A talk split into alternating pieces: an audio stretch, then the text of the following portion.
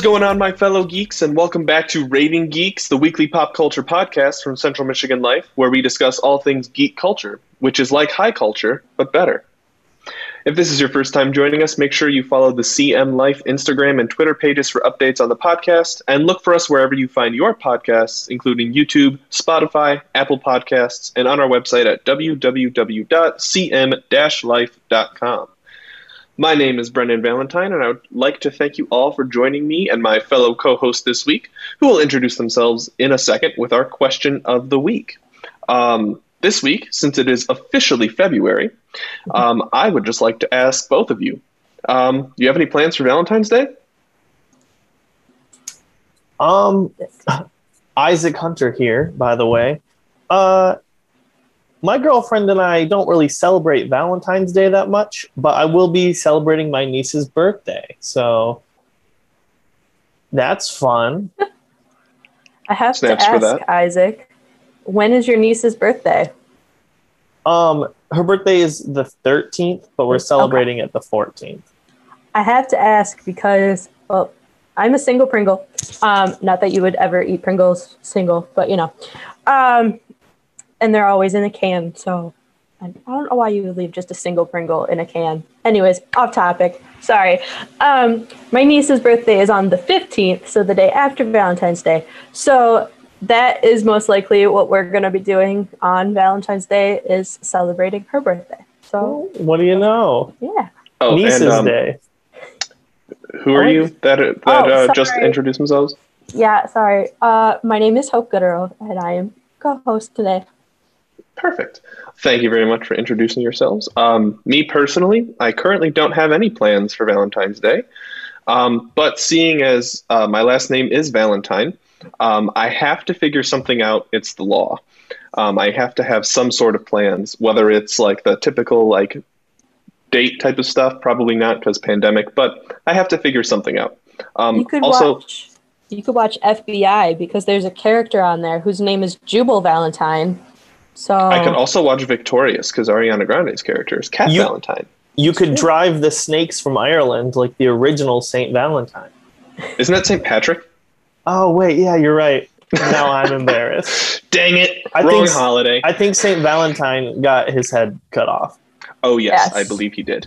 Um, but also on the subject of birthdays, my older sister, whose last name is also Valentine, was born on February fifteenth as well. So um, that one's really Yeah. fun. We we always say that you know a few hours sooner would have been much preferred, but. All right. Before we get into our main topic of the day, which explains why our question was so not geeky today, uh, we'd like to go over some geek news. Um, Isaac or Hope, either of you want to start? I have three pieces of information today. Um, so on the day that we are recording this episode, on the fourth, um, the there is a new film coming out tomorrow that's being released in select theaters um, as well as on demand, and it's called Son of the South, and it stars Lucas Till, Cedric the Entertainer, Lucy Hale, uh, Jake Abel, Dexter Darden, and a whole lot of other people. Um, and it's from producer Spike Lee, and it's based on the true story of a Klansman's grandson who has to choose which side of the civil rights movement he's going to be on in Montgomery, Alabama during the civil rights movement. Um, so I'm really excited for that one. I've been excited for a while because I'm a big fan of Lucas Till. Um, also, Cedric the Entertainer is a phenomenal African American actor, and I love him as well. Um, also, if you have been um, impatiently waiting for the Wicked musical movie to be coming out, it was announced that John M. Chu is going to be directing the movie adaptation. And he also directed Crazy Rich Asians and the movie musical In the Heights, uh, which is a Lin Manuel Miranda musical. So, hey, Wicked fans, we have a director for our movie. We're one step closer. Woot woot. Um, and then my final piece of information is that CW has released all of the shows that are renewed. Um, so we've got All American for season four, Batwoman for season three, Charmed for season four, In the Dark for season four, Nancy Drew for season three, Roswell, New Mexico, season four, Riverdale, season six, Walker, season two, Dynasty, season five, Flash, season eight, Legacy, season four, and DC's Legend of Tomorrow, season seven. They've all been renewed, so we get to look forward to those. Interesting. That's really early, especially really timely, seeing as we did a CW episode last yeah. week. Um, but anything on Superman and Lois? I know they haven't premiered that one yet, but did they are they kind of keeping quiet on whether they're planning a season two? I think they're keeping quiet because it hasn't come out yet.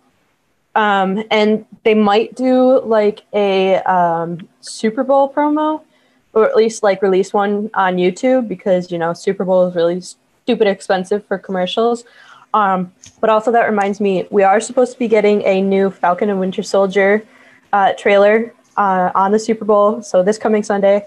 And I believe they're also releasing Black Widow, a new trailer for that, and possibly something for WandaVision or one of their other shows that's coming out on Disney Plus. So, I'm Disney Plus excited. is going crazy on the ads for everything. Like, as, as much as I love seeing new ads, I'm like, don't spoil everything, please.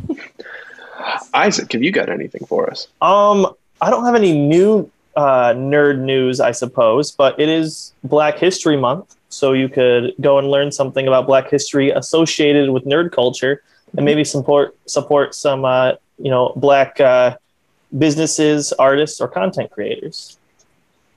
Yes. Great idea. Um, for my front on Geek News, um, Thor: Love and Thunder set photos got released since we last uh, met up, which did confirm that the Guardians of the Galaxy will be making an appearance in Thor: Love and Thunder. Specifically, uh, Nebula has a new Phase Four outfit, and it looks like Kraglin is making an appearance and will be a member of the Guardians as of Thor: Love and Thunder and Guardians Three. Oh, uh, yes. I know, very excited, uh, just to see how um, everything works with his new toy after that he received in Guardians 2. Um, also, Disney Plus did uh, announce uh, new titles that will be coming to the platform in February. Uh, some notable titles, uh, throwbacks to my childhood, um, was the Disney XD show uh, Pair of Kings will be making an appearance on Disney X, uh, on Disney Plus, um, and a really old throwback that I forgot about. Uh, but uh, Jake Long, American Dragon, will be yes. coming to Disney Plus later this month. And oh, I thought oh, that was yeah. really cool because I haven't watched that show or heard anything about that since it got like I don't know if it was canceled or what, but since it stopped airing back in like 2007 or something like that, it was two old. seasons too. I know. Like when I saw that it only had two seasons, I was like, "What? No, this show it needs more seasons." So you know, if we can get all the little kids to watch Jake Long, American Dragon, um, can we get more seasons on that? Disney, I'm calling you out right now. Like, give us more seasons. Or a straight up reboot, depending on I don't like new season slash reboot if they're going to do something like that. Yeah, um, reboot. Um, I don't still with Dante Basco. Yeah, that's what I'm saying. If they can yeah. get the if they can get the voice actors back, that would then I say new season. But if they can't, then I I might be fine with a reboot. Uh, depends. Uh, my last bit of news is today a new trailer dropped for the DC animated movie Justice Society World War II. Um, I'm a big fan of the DC animated movie universe. Um, there's like there's like two distinct different DC animated u- movie universes, but um, this is like the part of the era of the new ones that have come out since uh, Justice League Dark Apocalypse War. Um, and I don't know what its relation is because I'm not caught up on. That's the last one I watched in that lineage. So if there's any relation, I'm not sure, but that'd be really cool. Seeing as the end of uh, Justice League Dark Apocalypse War was very uh, Im- the Flash was very important, and the Flash is very important in Justice Society World War II as it looks out uh, as it seems to be from the trailer. So I'm excited about that. Yeah.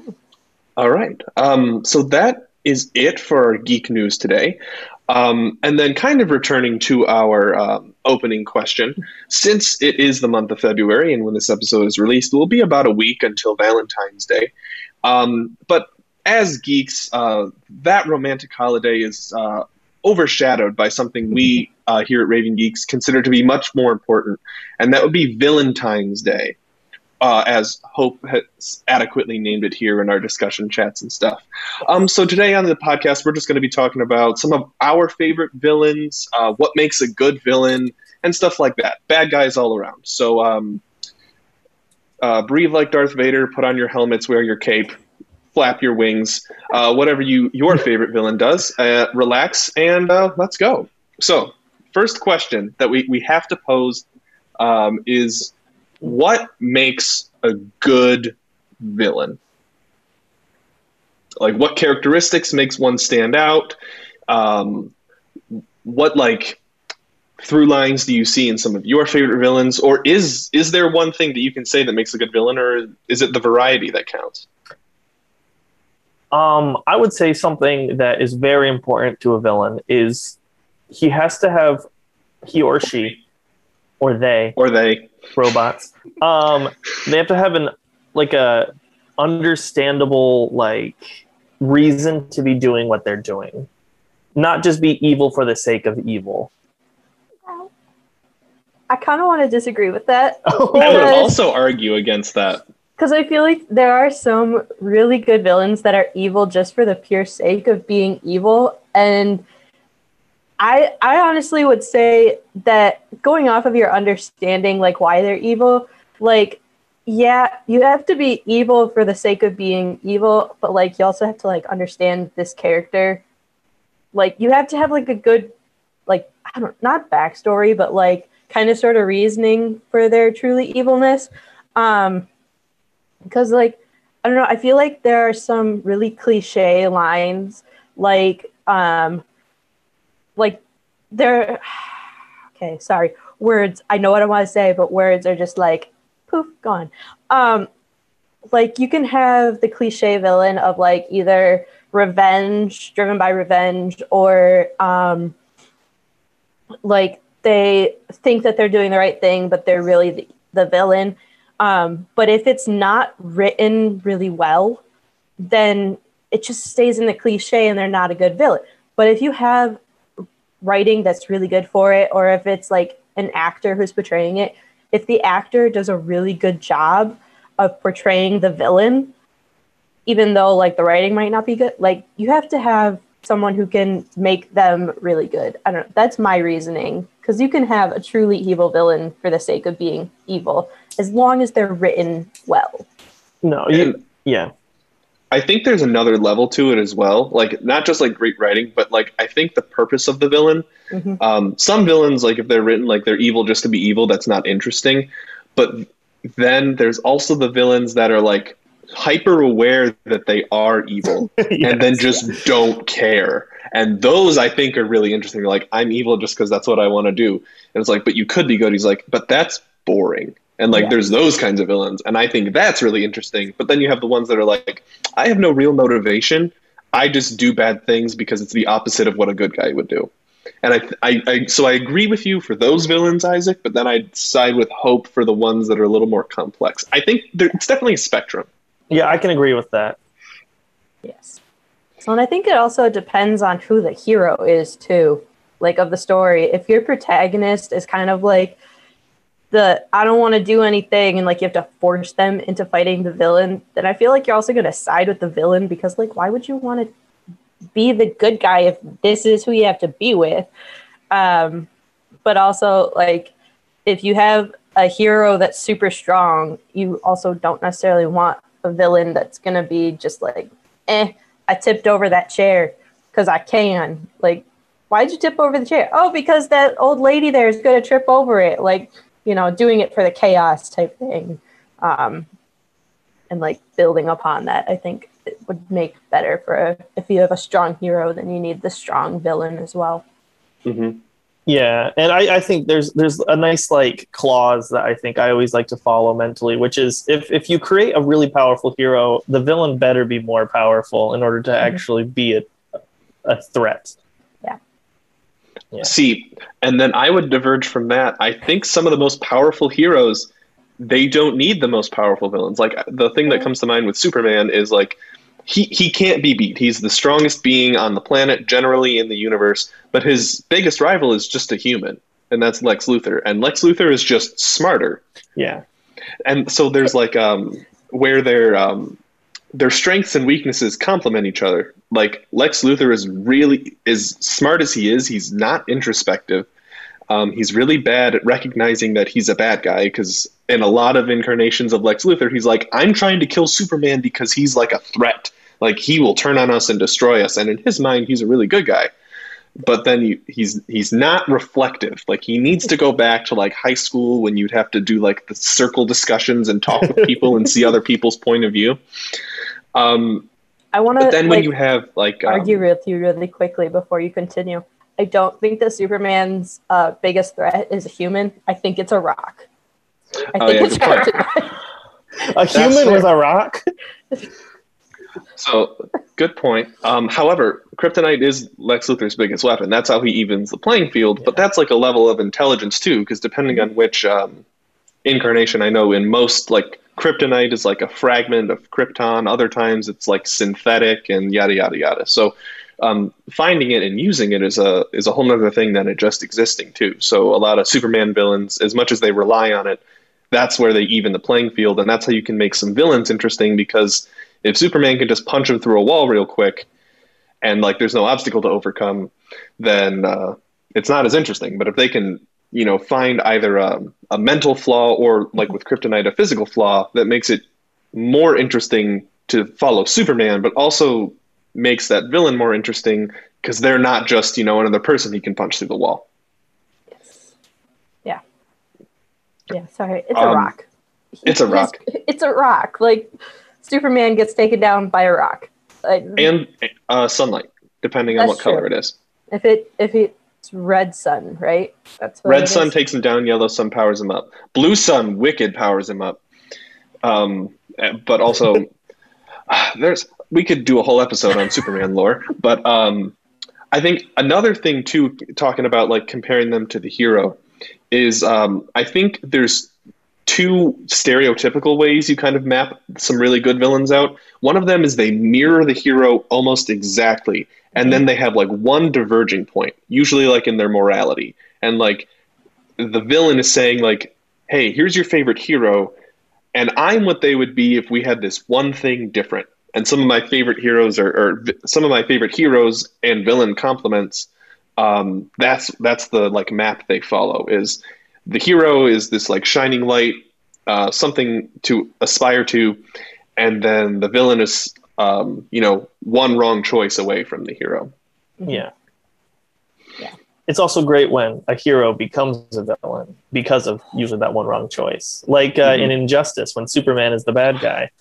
One of Brilliant. my favorite games of all time. Ah. I love that. And the true villain of that series is not Superman; it is Wonder Woman because she encouraged him to be a villain. Yes, I've been saying this. Ugh. Uh, Um, what makes a good villain? If I could quote Megamind, um, anyone could be a villain, but in order to be a super one, it's all about presentation. presentation. That's such a good quote. Uh, I I, didn't watch when when thinking about this episode, I thought of Megamind a lot, and I almost went back and rewatched it just for some philosophical arguments on villains because it makes like good ones. Because Megamind, like very differently, like or, or like just a few differences, he would have been like an incredibly good superhero, but just because he was pitted against um, uh, Metro Man. Metro Man, you know, he's like Metro Metro Man's everything I want to be, so I need to take that from him. Instead of saying like Mega, uh, Metro Man has his own strengths, but I have my own strengths, so we could work together. Like it's just that, Yeah. the mentality. Well, it's Um, also everybody else like pushing him down because he's different. So Mhm. like they're like, no, you are the villain. Like you have the same powers, but you're the villain because you look different. And I think Yeah. that goes into like Stan Lee's argument, like when he made X Men too. Like just because you're different doesn't make you a villain. It's just you know because we can have superheroes that are different. We can have villains that are different, but it depends on what you choose and what society pushes onto them too. mm-hmm. Oh yeah. Speaking of X Men, Magneto's a, an interesting one to look at too. And talking about that, um, same as the hero, but one difference is like Mhm. he and Professor X have all these like, I mean, they have that history together. You know, they are they lead very similar lives as like early mutants. Um, but then Magneto's like, I'm treated differently because I'm a mutant, so I'm going to destroy the non-mutant world. Professor X is like, well, let's integrate it so we can understand them and they can understand us, like that. You know, Yeah. just And slight difference. In Magneto's mind, he's not a villain. He's Yeah. not a bad guy. He is a hero for mutant kind. And sometimes he really is a hero, like more ob- in a more objective sense too. Yeah. So Well, like Um, you, if you look at X Men First Class too, like he was driven to destroy another mutant with um, Kevin Bacon's character that I can't remember his name, but you know, because Kevin Bacon's character killed Magneto's mom, all of a sudden Magneto's just like, "You gotta die, bro," and I don't care how long it takes. So Mhm. Good point. Um, I know I, I mentioned two, and I didn't mention the other one, but we have that like slightly, you know, the same, but like one difference. But then there's also other villains. and I'll, I'll give examples of this. Is like they are the exact opposite of what the hero stands for. And while I feel like that one gets overplayed a lot, I feel like when it's done really well, it's really, really powerful.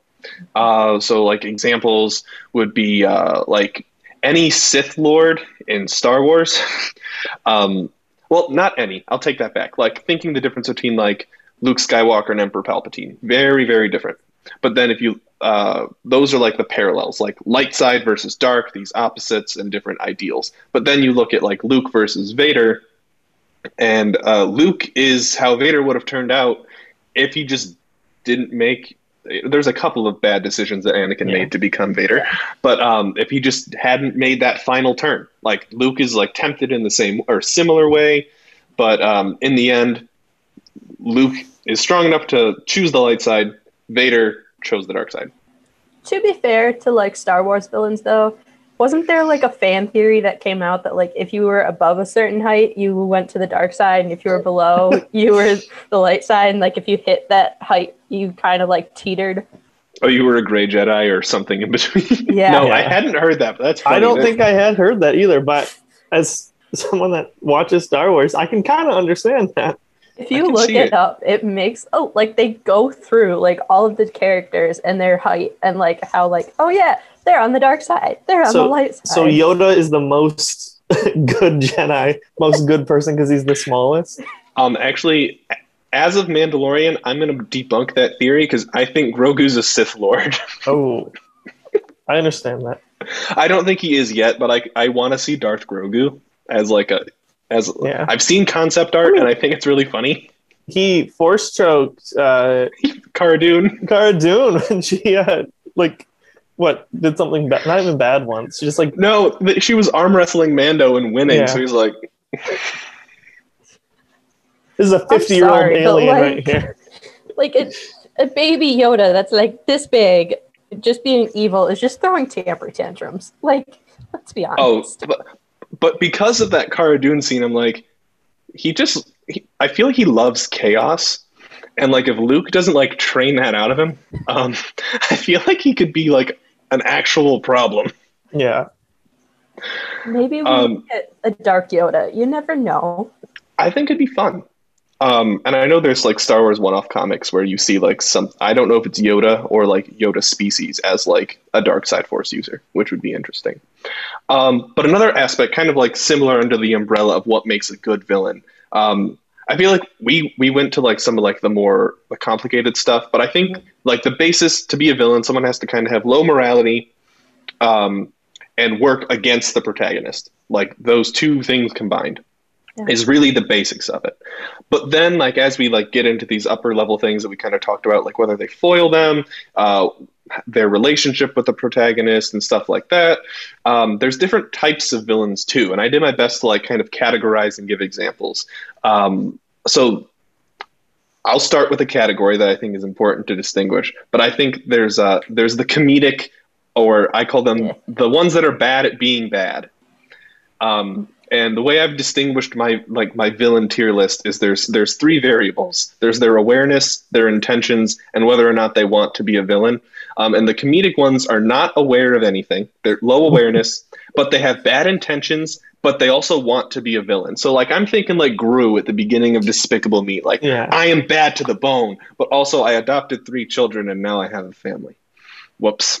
Like that kind of stuff. To be fair, he was going, I'm adopting these children so I can get into this other villain's lair to steal the shrink ray so I can steal the moon. Like, it was purely like he Oh, it adopted was them evil. for like But, evil like, purposes.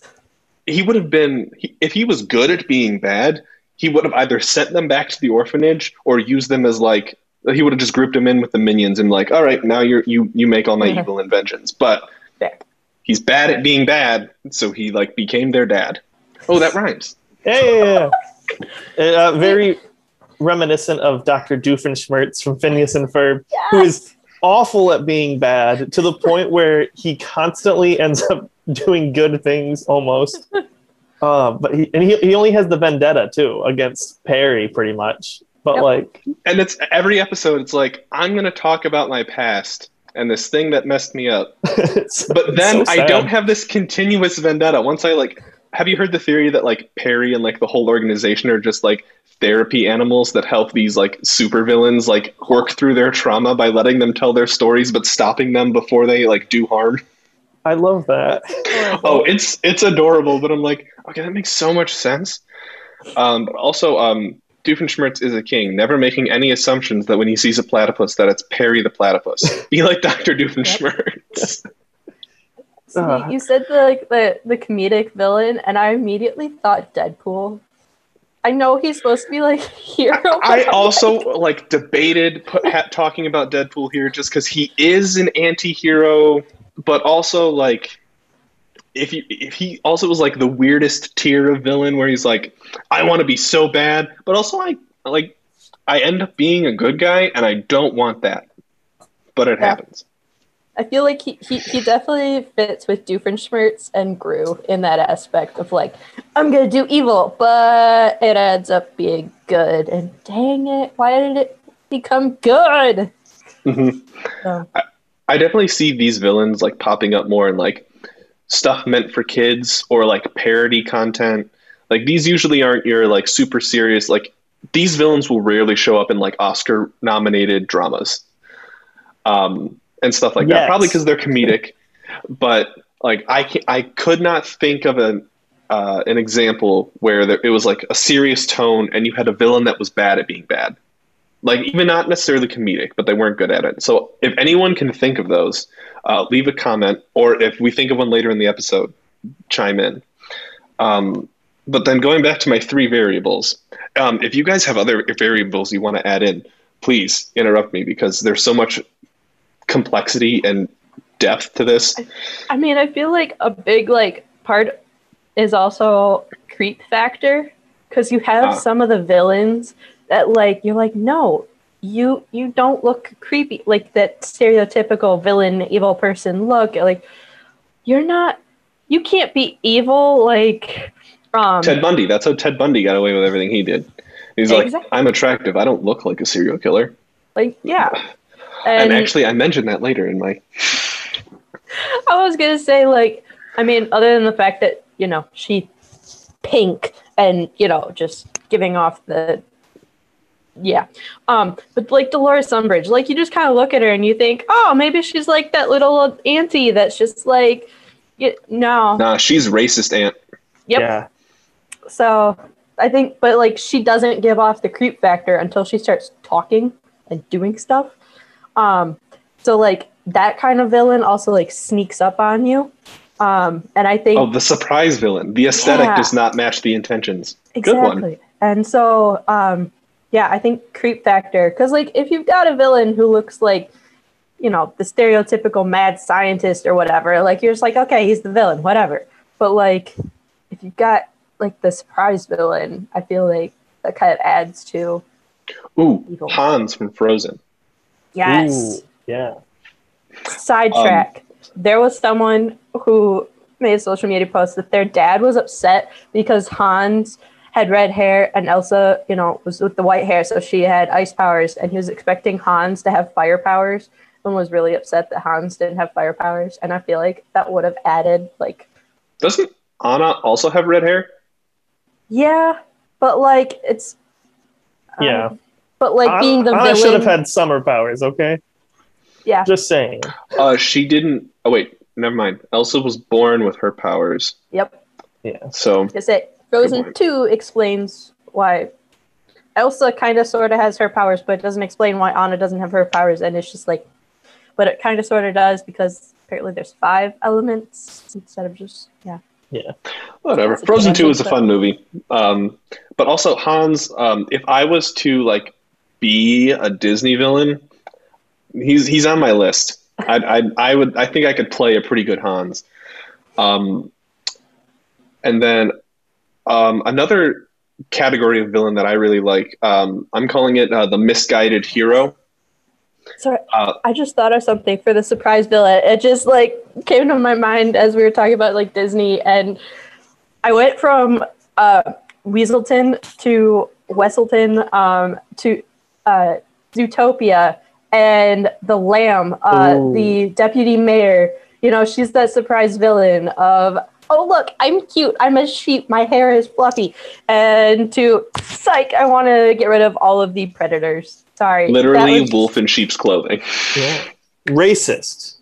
Yes. Uh, that's oh, I going through the villain stuff. I just realized like that's a big trope. Like it's mm-hmm. like if it's sci-fi, they're space racist against aliens. If it's Harry Potter, they're they're wizard racist. Like whatever makes people different, it's just like like we take our, our current societal race problems and just mirror that onto um, you know the the fictional world. Which and as as much as I like knew it happened a lot for this episode, it happens like every time.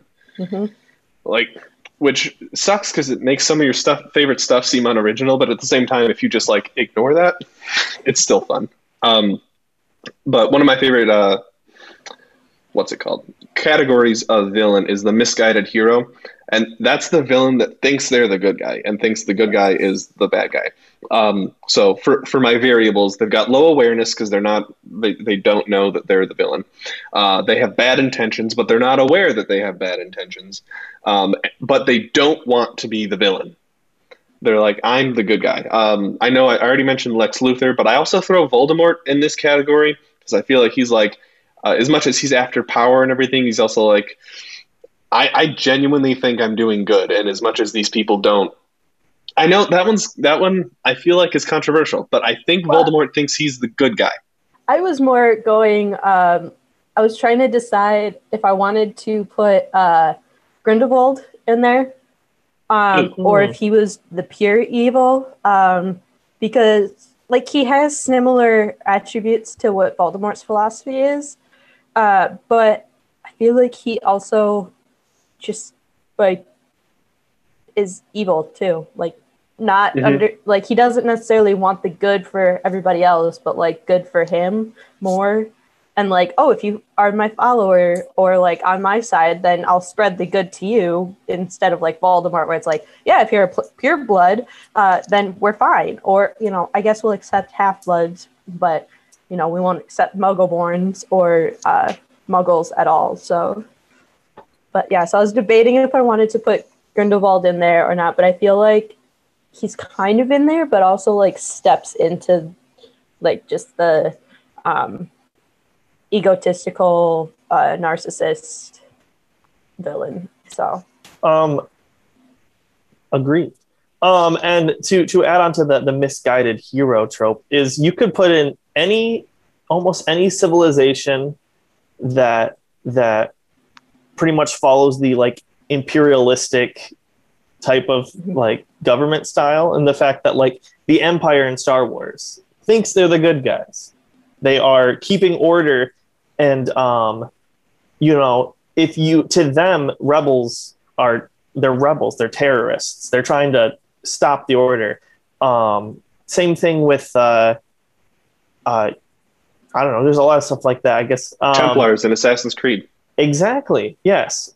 Keeping they keep order. They think they're doing right. Um, you could say a lot of the during colonialism in real life, there was a lot of civilizations that thought they were doing right by by taking over these uh, non-civilized, in quotes, uh, peoples, when really they're kind of the bad guy. mm-hmm. Yeah, that's hundred percent.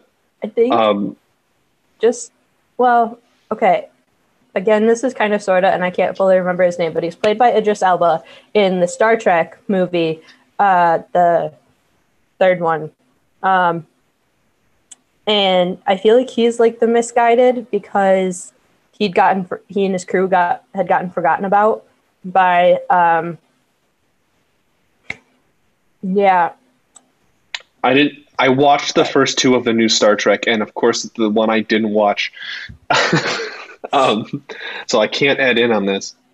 Okay, but like he want he he's like the misguided because he feels like he's um, helping by getting rid of um, what on my command fleet, um, essentially in like the outposts that we've created. But he honestly is creating more chaos because he's essentially like turning people against each other and destroying people. But he's still like that misguided villain, I think.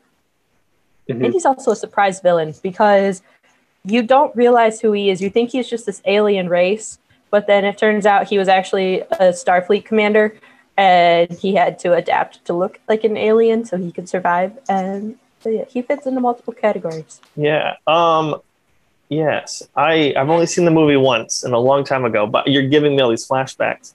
Um uh Gaston from Beauty and the Beast. Uh, specifically from the animated version. Um, as much as the live action is nice, that one is kind of a warmonger. The one in the animated version is literally like he's a very popular guy in town. Mm-hmm. Everyone makes fun of this one girl. He is like, I look past that. I want to marry the girl everyone's making fun of. And then she gets kidnapped by a monster. And he's like, I have to go kill the monster and bring her back. Um, he thinks he's technically, he thinks he's a, a good guy, but he is very much a misogynist. yeah, that's a really good point. I think we're touching on something too. Like as I'm like listening to us talk, I feel like like two P words popped into my head, and I thought in my head they were the same. But perspective and philosophy are like a mm-hmm. big part because um, I know I mentioned earlier like that foil, like just you know one thing is different, and one of those I think a lot of that time the difference is perspective. Mm-hmm. Um, but at the same time, there's also that major difference in like you know at my fundamental philosophical level, I want to challenge this social norm, and people are going to think I'm evil. And a lot of the times I am, but sometimes I'm right. Yeah. Yeah. I think that's that's uh, another aspect of it. Um, on the flip side of the misguided hero, uh, flipping the the awareness and intentions category, um, they have high awareness with good intentions and don't want to be a villain, but they're still a villain. And that's, uh, I haven't come up with a good name. I just call them good intentions, but know their actions aren't right because I can't think of something. Um, or the a fallen angel. Ooh, I guess that one works. Lucifer. Lucifer. Lucifer, um, because not a villain in most of the comic book stuff, but like no. biblically, I could give you that. But also, he's the aware of his powers and is trying to do good and he always in the show is always saying i don't um, make people do bad things i punish the damned but we make him out to be evil so i feel mm-hmm. like you know he is created to be the villain but he's trying to be good and do good things I interpreted it slightly differently because I would call Lucifer a hero. Like I know like he's the protagonist of the show, and then you can have like the perspective of like um, like with the new uh, Cruella de Vil with Emma Stone mm-hmm. coming out, my guess is like this movie will take the perspective like we know she's the villain, but we're taking her perspective and trying following her along with that. I think with Lucifer, it's like you think he'd be the villain, but like once you take his perspective, you no longer see that. Um, but the one that pops into my head for this one is uh, Mister Freeze from Batman, mm. who is like he's like literally uh, don't count Batman and Robin movie that's not the same Mr. Freeze.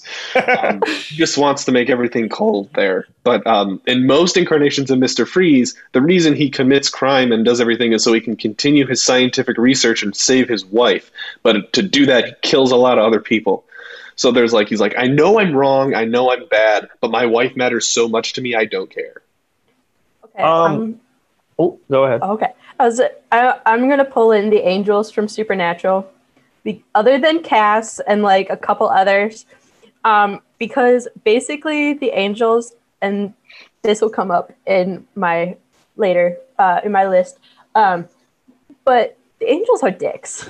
like, and then you go and you see some of the demons, and the demons are trying to help the Winchesters, and the angels are just like, no, destroy the Winchesters. And yeah, so I mean, there are bad demons, just like there's good angels, but I feel like it got flipped in Supernatural that they flipped everything. And also, like, spoiler, but they make God a dick too. Like, he starts off really nice, but like, he turns out to be just a dick, like his angels. So, I, I feel like they're that high, like, they know what they're doing and they claim to be doing good, but they're really the villains. Um, now I don't know if he would be in uh, the character I'm about to talk about would be a misguided hero or in this new this other concept of doing bad things, but because they know it's what they have to do. But uh, Ozymandias from uh, uh, Watchmen. Ozymandias. Oh, Ozymandias? I love that. Yes. Um, and either whether you, you read it or you watched it, he you know he is a hero who's the smartest man in the world. Um, but he he willingly kills like one third of the population in Billions. order billions of people in order to pretty much foster world peace. And I don't really know how much it dwells because he he questions if he did what what, was right. He asks uh, uh, Doctor Manhattan, and Doctor Manhattan's like, I don't know. I don't know. Uh, You messed with my power, so I can't tell you. yeah, he's like, it's too late. Anyways, you already did it.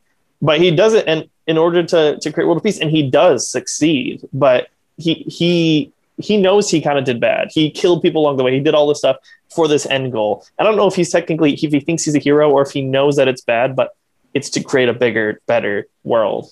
And he was still the one that decided to pull the trigger. If you're gonna make that argument, are you gonna say Thanos is the same? Endgame Thanos, but only End MCU Yeah. Thanos. Because if you look Yeah. at comics Thanos, He did Very it to impress death. He wanted Yeah. to Yeah. court death, and they didn't do that in the MCU. And it, the thing that I love about the MCU is they're like they make like the snap this big thing, but in the comics it was just like, well, I could do it with a snap of the finger, and then he just does it. Yeah. Then like he literally could have been anything. He could have clapped. He could have just thought about it. And I think in the MCU, like the snap, it just symbolizes like the the mental will to do whatever you're asking the stones to do, and that's why it took Hulk so long in Endgame to snap because he was trying to do stuff the stones wouldn't let him do, Mhm. um, such as bring Nat back. That's my theory. Yeah. Um, but then with Thanos, it's like this is really easy. I'm going to take away half the stuff, I'll half the living stuff. which includes, you know, the trees and the animals. It's not That's what I think a lot of people forget about too. Is that includes every living thing. So he um, literally just went, "Okay, you're at ten, but now you're at small scale ten." Like, no. Made more sense when he just killed people, like Gamora's, um, her planet. When you know he actually just rounded up people and went, "Split you in half." Okay, now kill this half. Like then they still had all the resources, and you know uh, we do had- not. We, as much as we say this is like it makes his plan more sense. We don't. We, we don't condone either side. No, Um, you also could just you know double the resources with the snap. That was there's disgusting. the flawed logic. Make everyone half their height. Just shrink everyone, and then suddenly there's tons of stuff. like the the movie uh, with Matt Damon. Um, what was it, Life Size or something? Mini, uh, yeah, like mini me. I don't know something. Yeah, where they basically Downsize. like, hey, downsize. That's what it was.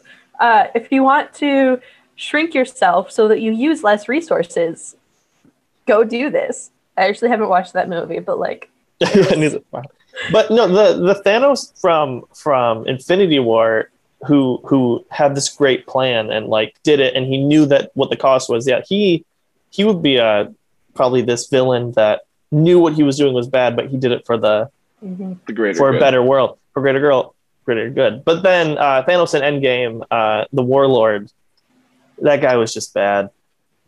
I have to reduce this world to atoms and build it up. Those who knew what once was, well, like all that stuff. The whole like I'll have a grateful world.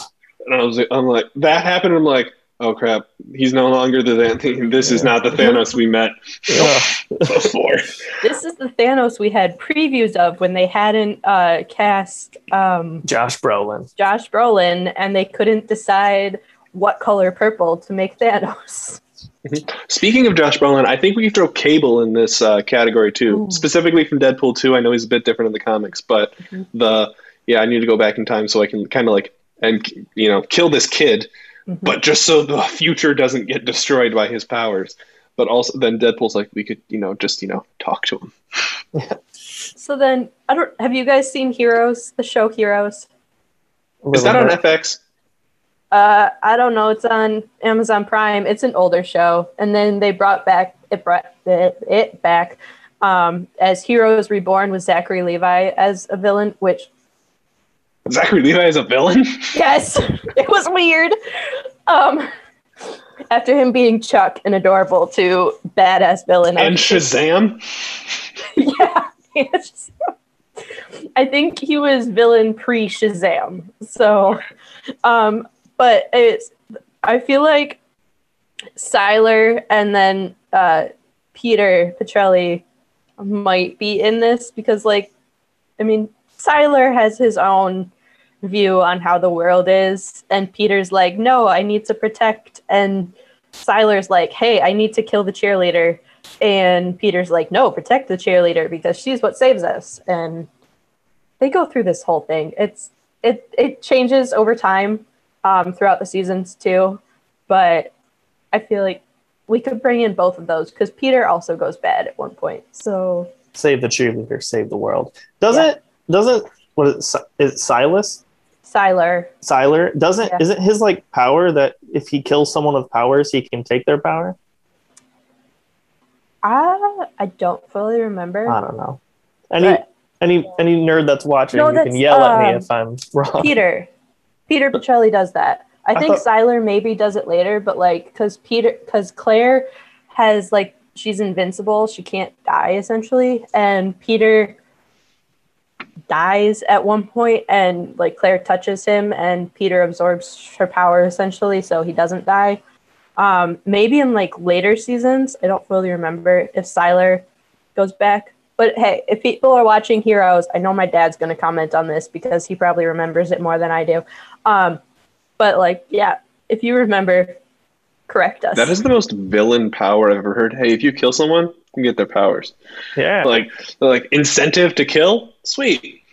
Um, and then we've already touched on this category. It was the last one I came up with.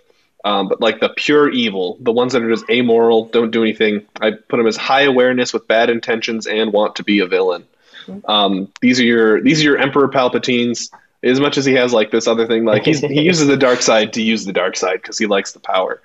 Um, the Joker, um, any serial killer villain, uh, generally they're like wicked smart and they're like, I know killing's wrong, but I don't care, and stuff like that. That's my that's personally my favorite category of villain because I find that really interesting because I can't relate to that at all.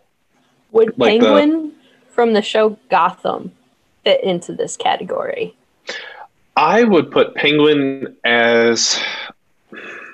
Hmm, that's a good one. I I wouldn't do Penguin just because he has the whole like backstory of like he wants to rise through the ranks and just like, and he does good things mm-hmm. sometimes, and I think he he's just after power, but not like he has a limit and I feel like the the villains that really fit this category, like nothing fazes them. They're truly amoral, and they have no issue with uh, you know they have no more lines to cross.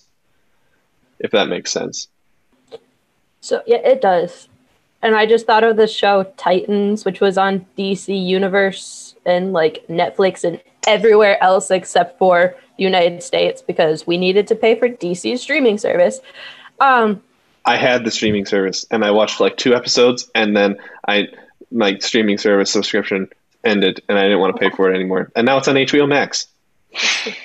um, but having like Batman kill Joker in Titans and then Batman just goes pure evil and needs uh, Dick Grayson to come bring him back. Like I feel like that kind of Batman is would be that pure evil because he's defeated his greatest villain. What Actually, that that exists in comics, and that is called the Batman Who Laughs, who is, in my opinion, one of the greatest comic book characters to be created in the last five years. Um, that whole like the DC uh, metal arc is like insanely good, um, and uh, so what happens in that is like basically every in like the negative multiverse where like everything goes wrong and like the villains technically win um in the storylines match. Um, what is it called? Like so, each member of the Justice League, Mhm. Batman gets their powers and turns evil. So it's Batman mixed with a different member of the Justice League and evil. But for the Batman on, I get it's uh, this is going to sound wrong, but the Batman on Batman universe, um, Batman kills the Joker, but Joker toxin from Joker's like body leaks out after Batman kills him, infects Batman, and now it's the Joker with the intelligence, skills, and resources of Batman. Alrighty. Hmm. Um, Terrifying. it- it is. Oh, it's the most ridiculous villain ever. Also, if, if this one's more new, and I recommended the comic, I think it was two episodes ago. But the same negative multiverse thing happened with Batman and Darkseid. Um, yeah. So the the intelligence, resources, and skills of Batman with the intelligence, resources, and skills of Darkseid. Um, I. Wow, what a villain. um, so, uh, to finish off the episode, before we get to our just general recommendations, uh, we all have prepared a top five list of our favorite villains. So, uh, how I think we should start this is like the our the personal like restrictions we had for ourselves, um, and then we can get into like number five. We'll each say it. Number four, you say it, and so on. Um, so I'll start my my categories and uh, the my number five. I guess I'll start with that. Um, so my restrictions for this is um, I'm not counting any villain that has a redemption arc. So if they can end up becoming a good guy, um, they're they're out. So uh, Loki's out from the MCU. Um, Vader is technically out. Kylo Ren is technically out. Zuko from Avatar: The Last Airbender is out. Uh, stuff like that. I'm also counting for the most part. There's there's one person on my list that kind of falls out of this, but um, all of their media presence is what I'm judging, not like a specific version or anything in general, but like who that villain is as in all of media, not just by one portrayal or one like actor that played them or one voice actor that played them or one uh, type of that character from a comic. Um, and then the thing that uh, really, uh, like I said before, my favorite uh, category is like that pure evil, amoral stuff. But the that on top of like villains that are just like really smart about being a villain, uh, whether that means like they're actually like creatively intelligent or they're just like so good at being bad that it's like like a special skill. Like in a resume, they could just put evil and they'd be really good. Um, and like you would get hired if you were just looking for someone that was evil. So that's my um, that's my take. My number five on my list is Zaheer from The Legend of Korra season three. Um, if you haven't watched it, Zaheer, um, Legend of Korra, each season, uh, the villain corresponds to some uh, political ideology, and Zahir is an anarchist. Like he is like no government, no control, no anything. Um, and one of the that's one of the reasons I really like liked him because his philosophy works really well in theory, but then he just takes everything way too far, and everything you know descends into chaos. Um, and like nothing he says on like the philosophical level, I like inherently disagree with. But then he goes around killing people, and that's a problem. Um, also, just as a nos- nostalgic bonus, um, Zaheer's the reason if uh, I was in the uh, Avatar universe, I'd want to be an Airbender because seeing Aang airbend in like Last Airbender is like okay, that's really cool. Like it's really str- like, but Aang is like a pacifist, and he's not going to do all like the the crazy stuff. Zaheer is not a pacifist. Um, and has no problem with straight up murder. And seeing someone airbend to like in such a violent way, I was like, nah, I'd be an airbender. Not because I'm like condoning violence, but because um, I just like seeing Zaheer airbend. I'm like, that's style of airbending I would try to learn, not the way that uh, Aang intends to do it. So, uh, Isaac, do you want to go next? I will. Um, yeah, I also kind of I I I cut away uh, anti-heroes. I thought long and hard about how much I really like like certain villains, and I was like, but I can't because those people either turn good or have a streak of goodness or aren't really evil in the first place. And so I tried to go with just villains, and then I also tried to. I I thought long and hard. I tried not to do too st- much too many stereotypical villains, I suppose. Um, but my my number five villain is the Beast from Over the Garden Wall. I don't know if either of you have seen that. Uh, in which case, I don't want to spoil everything because it's a great show. Uh, he is for almost the entire. Uh, there's ten episodes. For almost all of those episodes, you just see this tall silhouette with like antlers, and he has this like deep, smooth voice. He's very charismatic, and he's got like just glowing eyes, and it's a super eeriness of like being in the woods. And the, the main characters are in this place they don't know, and they keep hearing about the beast. And there's just like this well vocalized man who uh, is walking around the woods doing stuff. Um, and also just he has a great reveal. Like I don't know, it's just like a character that I wouldn't have thought of. Uh, and he he is an evil person. He cares not about the lives of others. Uh, they are but fuel for his fire. He's pretty sick. Nice. Hope. I'm excited to hear your pick. Okay. Um, so I ranked mine um, from for by uh, whether they were like the wrong path evil, um, where like something made it so that they had like kind of forced them to be evil, or like they picked um, the wrong choices and became evil, um, to truly evil. Um, and so my like number five, so it was a tie because technically like it's both the King Arthur story, but it's two different shows. And I will say that all of my villains are like specific to um, like a show or movie.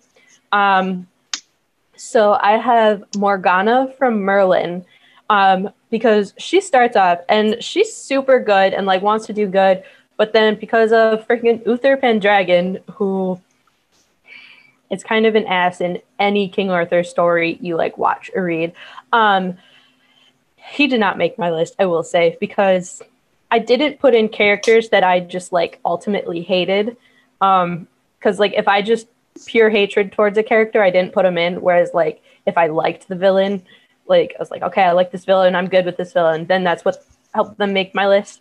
Um, and Morgana was one of them because it was definitely like when she started um, getting her powers and everything. Um, if Uther didn't have the no magic law um, over Camelot and England, then she definitely could have flourished as like a good character. And if like her hatred towards the Pendragon bloodline um, didn't just like manifest itself within her heart and like turn her into a villain, I think she could have worked with Arthur to bring back magic into Camelot.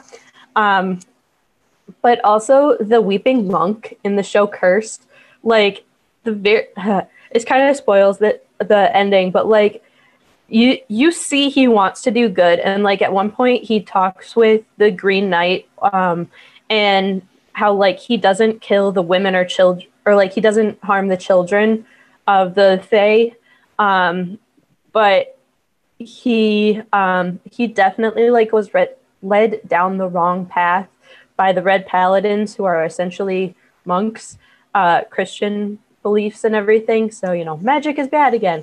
Um but he i mean he does have a redemption arc kind of sort of at the end but also i want to see what happens in season two if he remains that like villainous character or if he does get the full redemption arc um because he like everyone in the Fae community was like, watch out for the weeping monk, like he's awful. And even um, within the um, like the monk world, he was like revered as like this amazing soldier on their side in the path to ridding the world of the devil and demons. Um, and so yeah, the, Morgana and the Weeping Monk are my number five villains. Nice. All right. Uh, my number four. Uh, dang it, Isaac, you already mentioned it in the podcast. I was hoping we weren't going to talk about him just so I could mention him. But Ozymandias from Watchmen is my number four. Um, uh, I watched the movie before I read the comic. Um, so, like, the, the reveal at the end that Ozzy was the villain, I was like, oh, crap. But then, like, watching his plan and how like meticulous and methodic he had to be to like get to the end but then also that philosophical thing like i know what i'm doing is wrong but if I don't do this, there's I fe- I feel like there's a threat of like everyone will die. So I'll kill, you know, ha- a third, a lot of people, so that the rest can live. Which is like the ultimate trolley problem. Um, either like nuclear winter, or I can control. I can cause like very specific explosions that mimic Doctor Manhattan's powers that are going to kill billions of people. But then the U.S. and the Soviet Union can make a truce against Doctor Manhattan, who is the only other major threat to the planet. Uh, if you haven't seen Watchmen, most of that makes no sense. But also, like, it was a genius plan, and I really respected that. Um, and I, as much as I uh, would love to see more of the Watchmen series. I feel like the that story in and of itself is like really really good. And what, since DC has gotten like the Watchmen property, it's not quite the same. Um, but that original the original concept for Watchmen and Ozymandias as the the ultimate sacrificial lamb, I guess is is the way I'd put it. Um, was really really good, and I thought it was really really impactful because in the end he wasn't wrong. I I would not have done what he did. Um, but he also won. Like there, you you can't like it doesn't matter what happens after it. He won. That's it. And I just uh, props to Ozzy for beating beating Doctor Manhattan, who in all of uh, media properties is probably one of the most powerful characters there is. Um, I agree. Uh, just, just tangent. Just when when he explains his plan, and all the other heroes are like, there's no way you're going to get, you know, like, we won't let you do this. And he goes, You think I'm dumb? He's like, I activated this like a half hour ago. Like, it already happened while you're here. And they're like, huh? I know that. He's like, You think I'm dumb enough to tell you my plan and not already have done it? oh, it's so smart. Okay. Um, so my number four. Um, from the Borderlands games, Handsome Jack. Ooh, um, good pick. I forgot about it. I I love Handsome Jack. He is I mean, and there was a time like in the pre-sequel when yeah, he's technically thinks he's doing the right thing. But then it hits a point where he kind of just goes crazy and selfish and does whatever. Um, he's hilarious. I think he's a great character, but also he's like the biggest dick. Like he's such a douche. Um, and like you're playing through and he's just like radio and like calling you all the time whenever you do something and it's like hilarious. And you're like gosh i love this character. But then he like does some awful things. And you're like i love him and i can't wait to kill him and it's going to be so great. And you're just kind of like look it makes you look forward to the end of the game where you're like i can finally knock this guy down a peg. Those are that's something we didn't talk about is the villains that like you like but also it's so satisfying to beat them. Yes. All right so my number four is Javert from Les Mis. Ooh. Uh, oh, I didn't not... even think about like. you were thinking about musicals, were you, Brendan? No, I just I get so caught up in comic book movie and stuff, and I'm like, I need to be more diverse than just comic book villains, and I did my best, but then I'm like, crap, there's a lot of really good musical villains too, aren't there? yes. so yeah, uh, Javert made my list from Les Mis, um, and that for this one, I do specifically mean Les Mis as a whole. I don't mean just like Russell Crowe or any of the Javerts from any of the productions of Les Mis. Um, whether it was when they had the turntable stage or after they got rid of the turntable stage. Um, but Javert is just like, you know, he's trying to be good and like trying to like make sure that France is like li- people are respecting the law that you know that all that good stuff.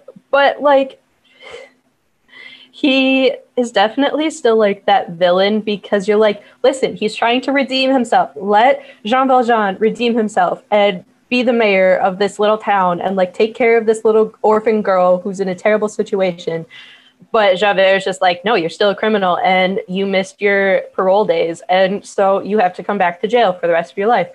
Um, and then he's like on the the um, the kingdom side of France of trying to squash the revolution of the college boys and um, and so he's trying to be like that double agent and then the fact like he gets his mini redemption arc but then spoiler, he commits suicide because he's like, I was a terrible villain, and like I see what I did wrong now, um, and I don't deserve to live. Um, but he, the, so the fact that like he becomes self-aware of the terrible things that he did and like how it was misguided and how he was pushed down the wrong path essentially while being told that he was on the right path like that makes him my number four because he is getting closer to the truly evil but he's also you know he realizes his mistakes in the end so that's interesting too the something you said in there with uh, the him working for the the revolution or not working against the revolution is I feel like some something that happens a lot is like you can already tell the villain's going to lose because they're playing for the losing side, especially mm-hmm. in anything that has to do with history. Um, but I feel like there's also the the villains that you know they're playing for the winning side. If you've ever, I, I, can think of one, and that's the that's the villains from Assassin's Creed Unity. The Templars are on the side of Robespierre and the Revolutionaries, and that made me think of that. And I was like, a villain that you know is going to win if there's if that changes the the perspective at all.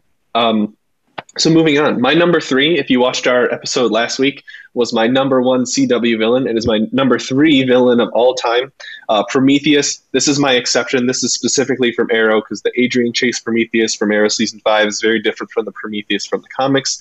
While Prometheus from the comics is a really good Justice League villain, uh, didn't didn't quite make my top five. But Adrian Chase's Prometheus from Arrow season five um, he, he's one.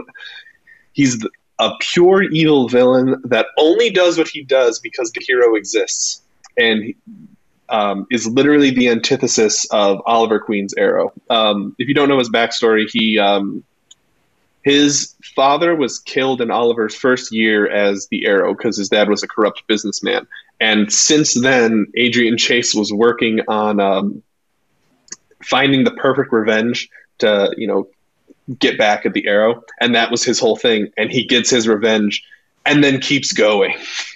um, eventually, he's defeated, but he won. Um, and I think it was like season five, episode 17. He gets Oliver to admit that Oliver wasn't this like shining light all along, that he enjoys like killing and other very like morally ambiguous acts. And like I mentioned it last week. If you watched last week's episode, if not, go watch it. But um, the the whole scene where he makes Oliver admit that you know he like he likes murder, and he goes, "Cool, I won. That's all I wanted you to say.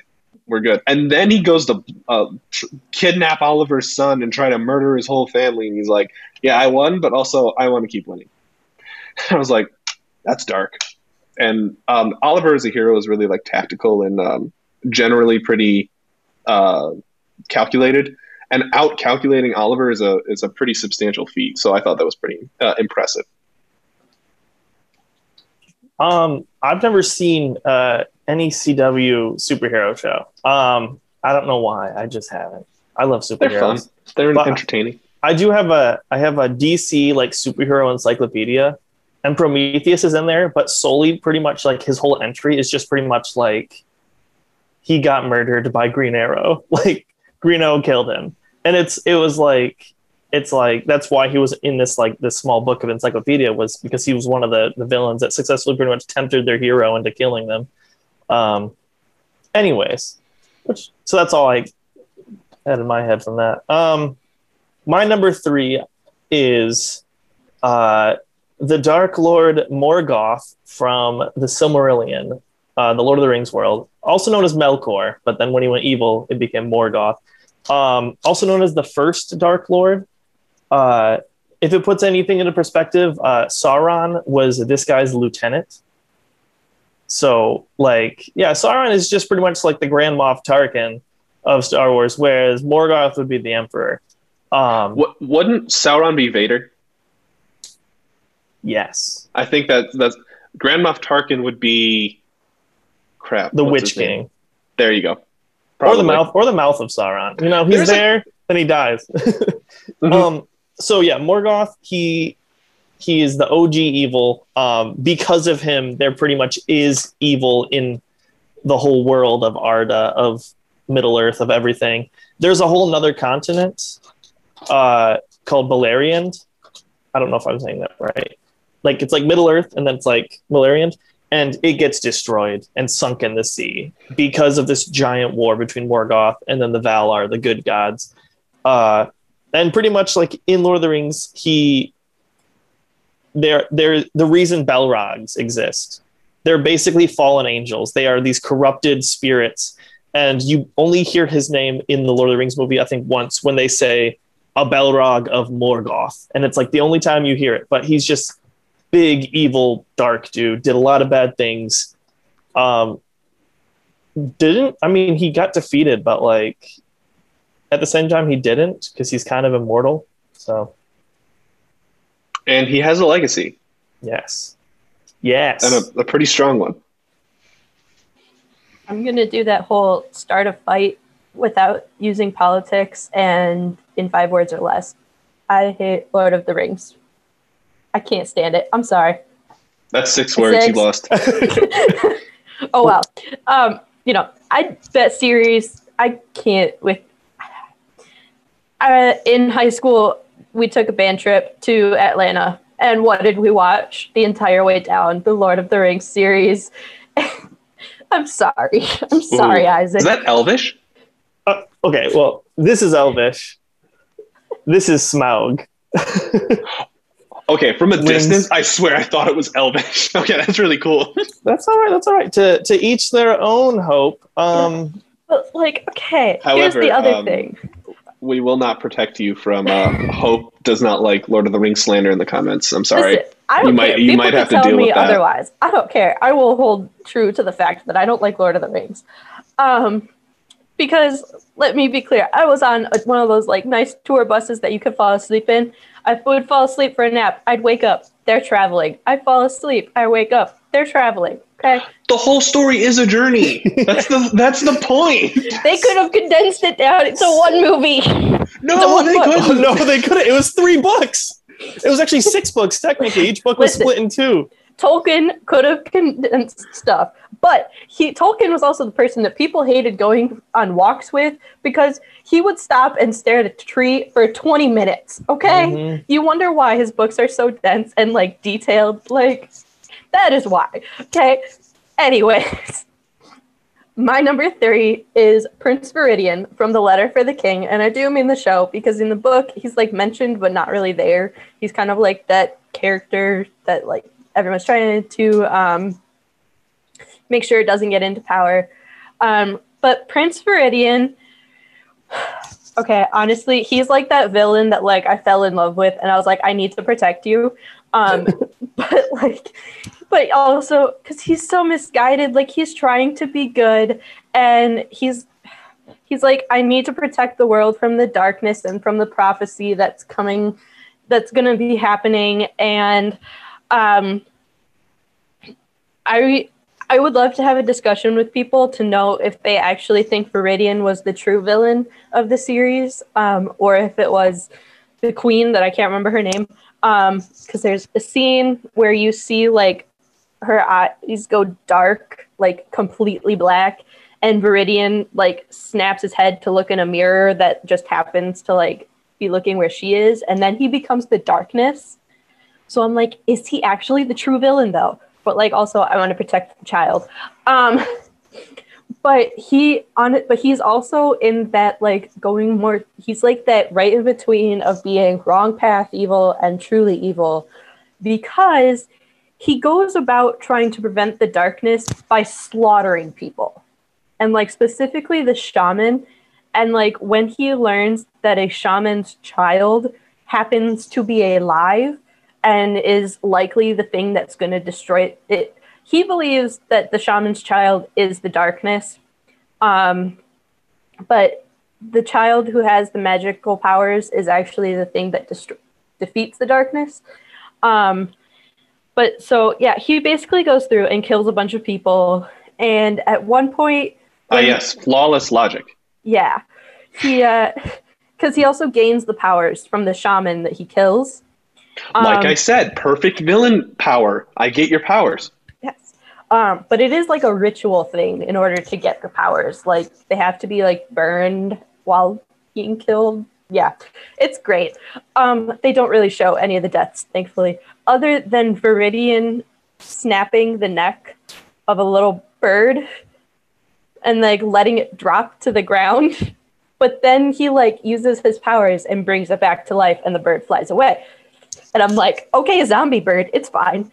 Um, but yeah, Viridian is my child. I will protect him with my life, even though he's a villain. Um, and Letter for the King on Netflix.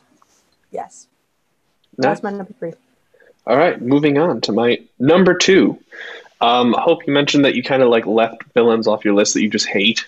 Mm-hmm. Um, my number two is a villain that I love to hate. Um, no redeeming qualities, absolutely nothing about her that um, I like. Uh, and that would be Dolores Umbridge from the Harry Potter series.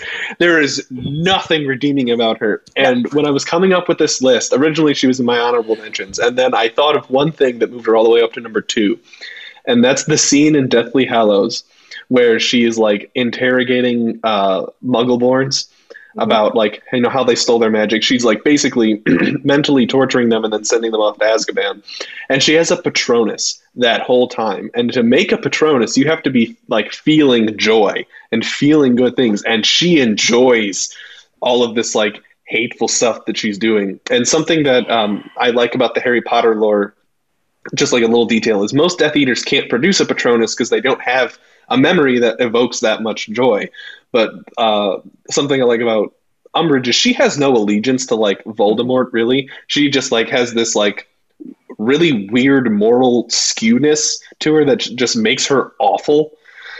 Um, like all of her, she has no allegiance, and at the same time, her allegiance just goes in all the wrong places. And like, I think that's what like just makes her the best like villain to just hate. And as um, I think that's an important aspect of a villain is like if you hate them so much that like it feels like they're a real person that did you wrong, then they were exceptionally written. And I think uh, Umbridge is one of the best examples of that because there is no redemption for her at all. And like in those details, it just shows that like to her core, she just enjoys being a, a bitch. it's just the worst. I also want to add that you can make a Patronus with just like a happy memory as long as it's like a strong happy memory. But to make a full corporeal Patronus that you can see what it is, like hers is a cat and you know it's a cat.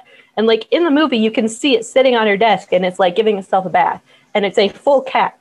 It has to be a ridiculously strong memory in and like happy memory in order to, to produce a corporeal Patronus like that. And it's like, how do you have how do you such feel that strong... happy when you're sending yes, people to prison? exactly. And I'm like, no. Um, but yeah, I, I definitely say anytime I reread the fifth book or um, watch the movie, I'm like, why didn't the centaurs kill her? I wish she was dead. Um, so that is why she did not make my top five. She got an honorable mention. She did not make top five because I wanted her dead so much. So, yeah. Nice. All right. Um, my number two uh, is a character that's in a lot of things, but I wanted to be specific about it, which, um, uh, and I am talking about the Joker. But specifically, I am talking about the Joker from the Arkham Asylum games. Because, uh, A, he's played by Mark Hamill, who just can bring out something in the Joker's voice that like no other actor that is plays Joker can. That laugh gives me goosebumps every time. Yes, and he's it's so good to the point where like I I love like playing and like knowing the Joker's there. like even though he's almost like a I don't know what the opposite of like a spirit guide is. But like like he's like the little shoulder devil, you know? That he's like he's constantly talking to Batman. But when you're playing the game, you almost feel like like you can feel that relationship. You're like, oh, this freaking guy. But you like don't want Joker, like you want to defeat him, but you also don't want him anything bad to happen to him because you're like, you're like, you feel like you're Batman, where you're like, you got to keep him alive and just put him in jail. Um, and so when he does end up, uh, spoiler alert, when he does end up uh, dying, uh, I was almost like, well, what are they going to do in the next game? Like the Joker won't be there, but then he was still there. He was a big portion of the game. Um, and I, I don't know. It's just I think he's a great villain. Uh, he's an enjoyable villain. Um, even especially since he is this scrawny, little guy who Batman could beat in a fight any day with all of his arms tied together. Batman could just fall on him and probably beat him. But the Joker just can. He thinks so much differently than anyone else that he can do stuff. Fair. I was going to get really mad at you if you said Jared Leto's Joker, um, because just no. Um, but I will Actually, say, I will defend Jared Leto's Joker. Um, I won't. I won't get into that, but I think it's not my favorite portrayal, but I don't hate it as much as the internet does. that's fair. That's like That's he fair. does have the creep factor of Joker. The which- mobster factor is what I liked. I, that like he was really like the, the he was gang banging, Yeah. hundred percent. Like he had Rico charges up the wall, but uh, So, so you know, I'll, I'll give Jared Leto and that Joker the his their props, but Heath Ledger will always hold the spot in my heart for the Joker. Which sidetrack again? I just saw that it's been 13 years since he passed away, and I just got really sad because it's been a one, like it's been so long, and to know that it was while he was filming the Batman series um, with. Oh my gosh, I can't remember his name. Christopher Nolan's yeah, Dark Christopher Knight Nolan's- trilogy. Yeah, like Christian Bale. Christian, Bale. Bale. That's who I was trying to think of. Oh, too. I thought you were talking about the. Never mind. yeah, no, it's all good. Um, both of them was gonna work. Um, but it was like, yeah, he holds that special heart, spe- space in my heart. Wow, I can't talk today, and I apologize for that. So my number two villain. If any of you watch Supernatural, if any of you have the anti-demon possession tattoo or necklace or anything, um, I absolutely hated this character, but also like he did good things. So I was like, I don't fully want you dead, but also stop being evil. Um, so he's like on that balance of truly evil. Is Metatron. He was an angel. He was technically God's scribe, and he decided that he was better than God and he was going to come down on earth and help all of the people. And let's just say he was a dick. And he was a bigger dick than the rest of the angels and like he turned the angels bad even more bad than they already were and like locked castiel out of heaven at one point and like tortured the winchesters. And yeah and eventually ended up killing dean with the demon blade uh, which was the Spoilers for the show that's been on TV forever. Listen, D- it's either going to be Dean or Sam that dies at the end of every season, okay? And then they come back because one of them does something stupid, like, I don't know, let's sell my soul to the. Yeah. I, I could get on a tangent about that all the time. Um, but also, Metatron brought about Demon Dean, which, like, a lot of people absolutely love, even though he was a demon and it was Dean Winchester.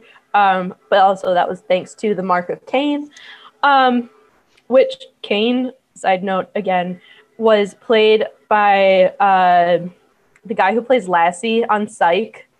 Oh Um, yeah. Yeah, and he had like long hair, and it was like the. Uh, oh, I love him. Anyways, um, I just think of uh, Tom Welling's Cain from Lucifer. yeah, that's fair. Um, but yeah, so Metatron is my number two villain, and I hate him, but not enough to want him dead until he kills Dean. So yeah. Nice. Um, also, he sounds a lot like. Speaking of Lucifer, he sounds like a lot like what they did with Michael yeah, in Lucifer. Um, Um, we we could go on about how Michael is the villain as well to bring about the apocalypse. eh, no, we won't go into that one. I do. I do know that arc of Supernatural as well. Um, so rounding it out, um, I'm going to give quick my list of honorable mentions and then my number one. So my honorable mentions, uh, starting with Cyrus from Pokemon Diamond, Pearl, and Platinum. Um, the Pokemon villains always seem a little like campy, but he was like the most like impressive. Also, sorry if there's like background noise. My apartment is right next to the train tracks, and right now there's an exceptionally loud train. And um, Do you live across the street from me? Because there's I live right next to the church X as well. we can discuss this after the episode, but maybe. Um, so if I'm shaking or you hear anything, it's the train. Mhm. Um, but so Cyrus from Pokemon, I feel like the villains always like end up kind of like campy. Besides Giovanni, uh, but like Maxie and Archie, like the the kind of ridiculous, and then Ghetsis just seems like crazy. Lysandre is just like a sociopath, but like Cyrus seemed to have like a defined goal um, and something. Oh wait, I'm not supposed to get into like details of this, but anyway, uh, then my other one is Thanos from the MCU specifically, um, but he didn't make the list because of all of Thanos' other appearances. Um, Reverse Flash uh, from the comics, Scar from The Lion King, um, and Syndrome from The Incredibles. Those are those are my honorable mentions. But uh, my number one pick Number two. overall, Was Syndrome in the second one? Syndrome was the first one. Yeah.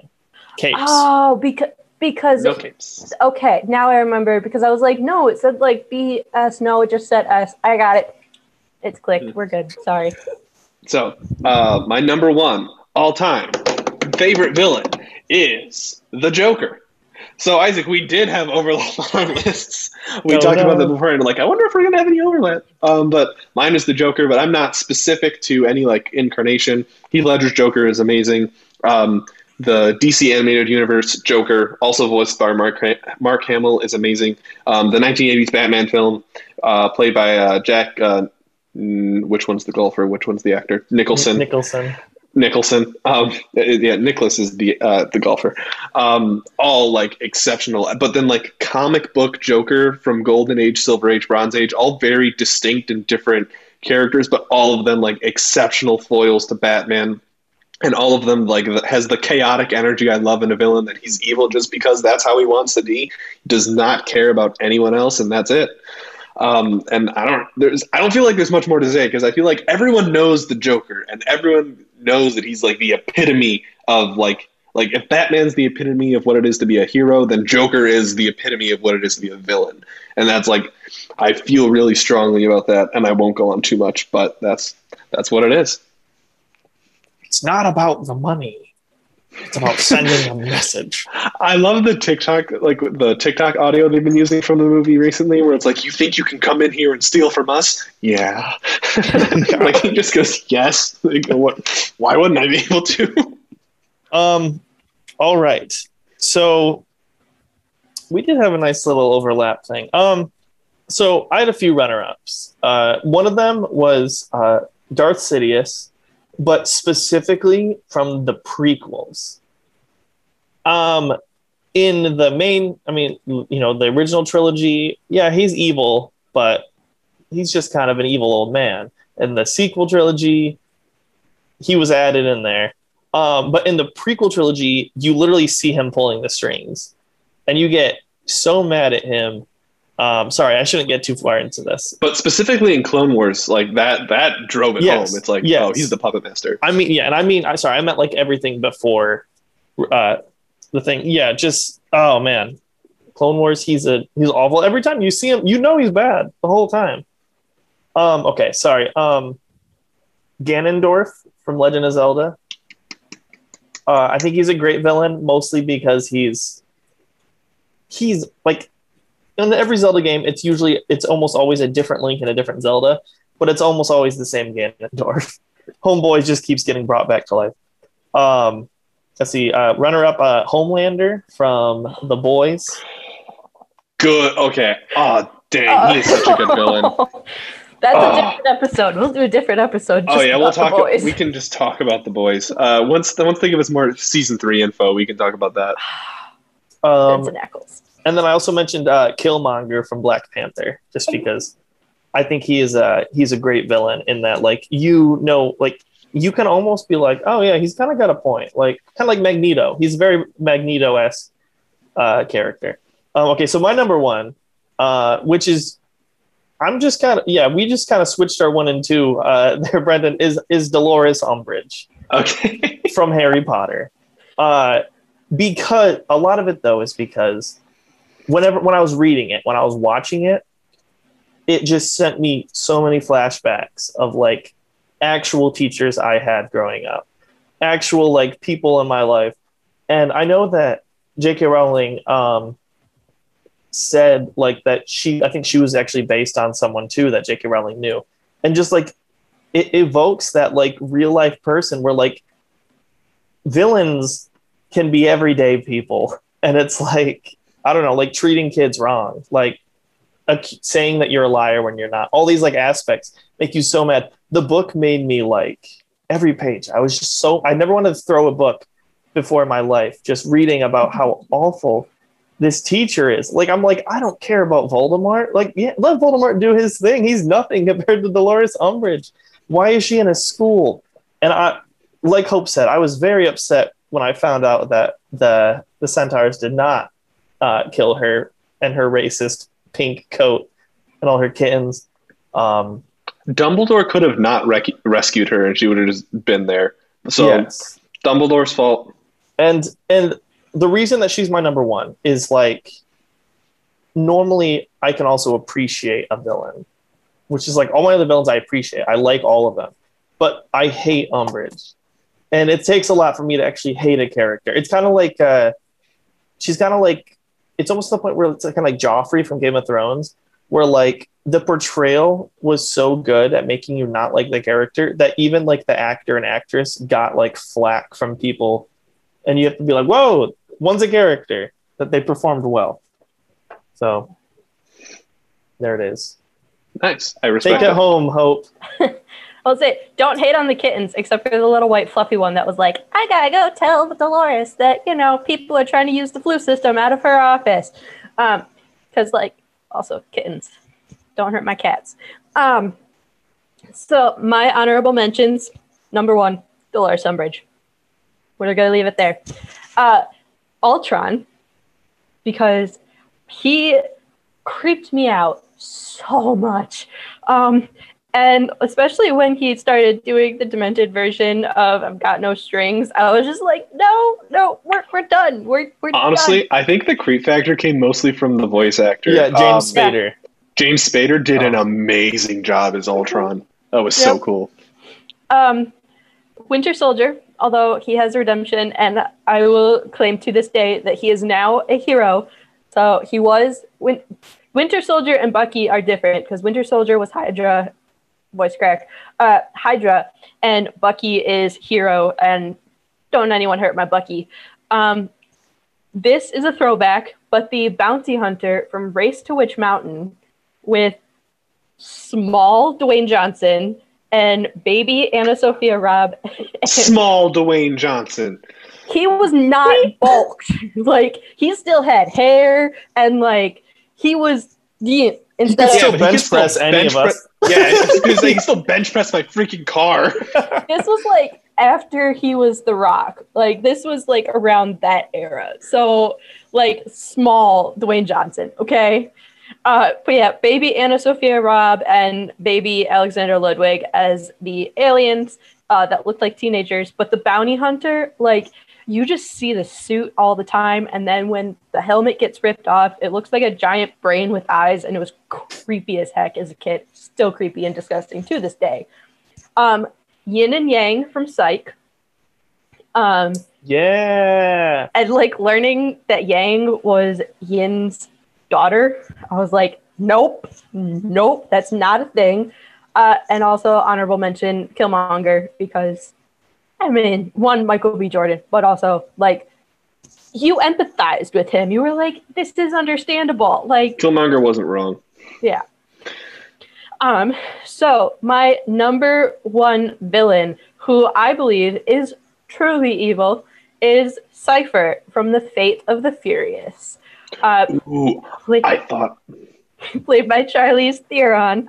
Um, and she's supposed to come back in the next movie, I believe, bringing in John Cena as the brother of uh, Mia and Dom. And it's like, and he's supposed to be evil. And so that's going to be really interesting. But he, they're supposed to be working together. But what makes her truly evil for me is baby Brian, and I do mean the actual baby, Dom's son, um, ha- is going to have so much emotional and mental trauma as he grows up, and he's not going to know why because he was held captive by someone he didn't know. His mother was killed in front of him, and he couldn't go reach his father to get comforted. Um, yeah, there was just a lot of I mm, Cypher can die in the next movie, and I will be totally happy as long as she dies a fiery blaze of death. Um, because you should not torture babies like that. Uh, uh, so- fun psych fact: um, due to neuronal pruning, they're probably unless unless there was like a nutritional developmental issue, nothing will happen to baby Brian. He'll be totally fine because he won't probably not have any of the same synapses he had at that time.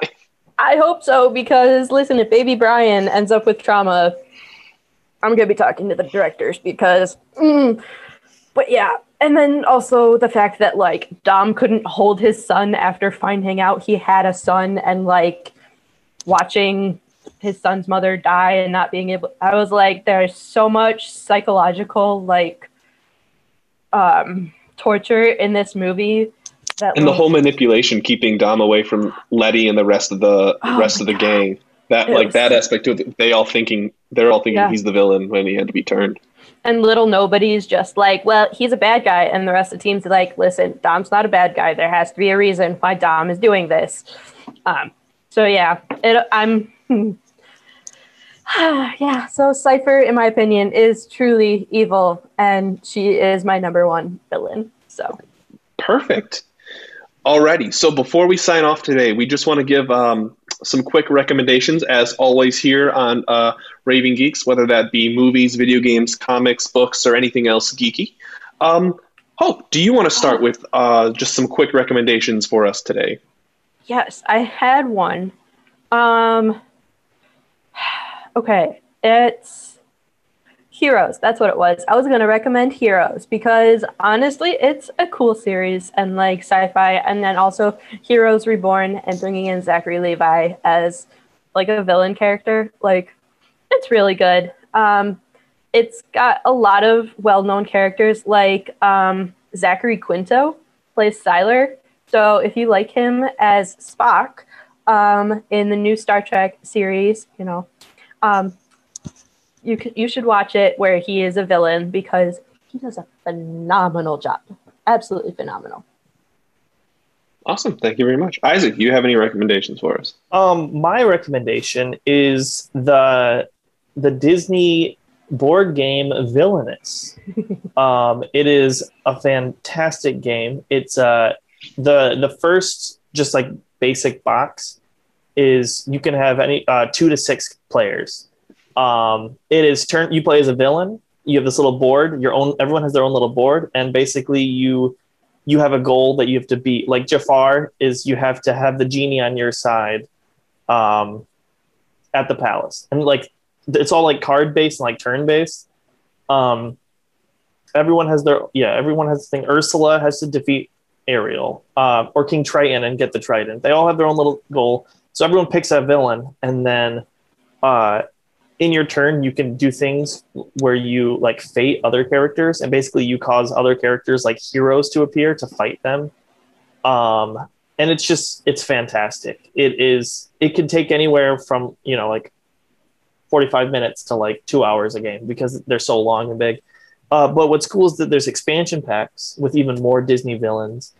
Um there's like there's the core six and then there's new ones. There's like Yzma or uh, Ratigan from the Great Mouse Detective, all these different people. And then now there is a Marvel villainous uh, game where you play as one of the six different villains from Marvel. And uh, it's just really fun game. Everyone should check it out. It's kind of expensive, but check it out. Which villains do they have in the Marvel version? In the Marvel version, they have Ultron, um, Hela. They have, I'm trying to remember, Thanos, of course isn't he on the cover of that box? Yeah, you are correct. Loki's on the back, but he's not in the game anywhere. Um, so we're hoping for expansion. So um, yeah, then we got. Why can't I think of it?